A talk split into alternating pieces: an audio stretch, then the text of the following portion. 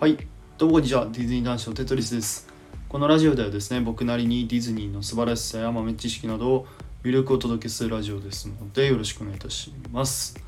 え本日はですね、えディズニーシーンのアラビアンコーストにあるジャスミンのフライングカーペットについてのちょっとバックグラウンドストーリーを一つ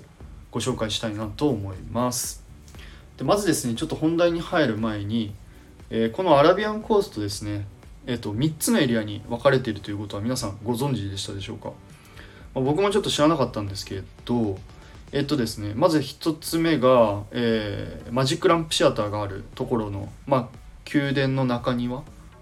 ていうところとあとですねえっ、と何だっけアブーズバザールですかねがあるショップショップ？があるところ市場。でその後、えーシンドバッドとか、えー、とジャスミンのフライングカーペットがある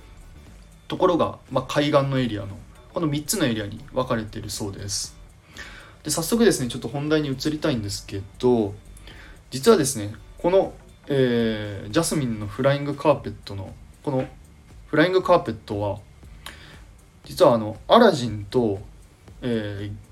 アラジンの仲間のですね魔法の絨毯がジャスミンにプレゼントしたものらしいです。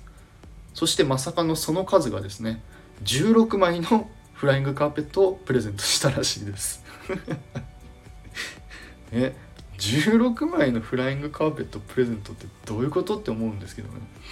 まあまあまあ。でちなみにこのその16枚の、フライングカーペットと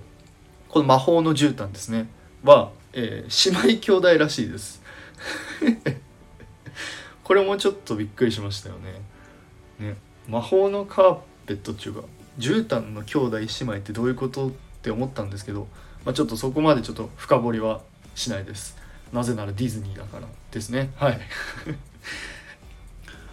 でこれを受け取ったジャスミンがですね、まあ、この海外の人とかこのアラビアンコーストにですね訪れた人たちにも、まあ、私と同じ体験というか経験をしてほしいなっていうことを言ったそうです。でそれでそれを聞いたですね、えーサルタンジャスミンのお父さんですね。サルタンがじゃあ、えー海外の人とか、まあ、ここにその訪れた人たちが、まあ、来やすい場所に、まあ、庭園を建てようということでこの海岸沿いにですねこのジャスミンのフライングカーペットを建てました。まあ庭園なんか一応あれは庭園みたいで、まあ、ちなみにこの庭園の名前がですねあのロイヤルガーデンという名前だだそうです。なのでまあジャスミンのフライングカーペットって書いてあるんですけどまあ実はあのこれはですね、まあ、ジャスミンが作ったというよりかは、まあ、サルタンが、まあ、ジャスミンに内緒で、えー作ったものということですね。すいませんちょっと分かりにくかったかもしれないんですけど。まあまあまああのーなかなか面白いというかまあ僕が個人的に面白いなって思ったのはねあのアラジンがその16枚のフライングカーペットをジャスミンにプレゼントするっていうところがおおって思ったんですけど。えそんないるかなって思ったんですけどまあまあまあね。そこはまああんまりちょっと突っ込突っ込んだらちょっと OLC に怒られそうなので突っ込まないんですけど。まあっていうバックグラウンドストーリーもありますのでまあまあこれを知ってまた改めてですねえー、とフライングカーペット乗っていただくと、まあ、まあ別の楽しみ方ができるかなと思うのであのぜひぜひ参考にしてみてください。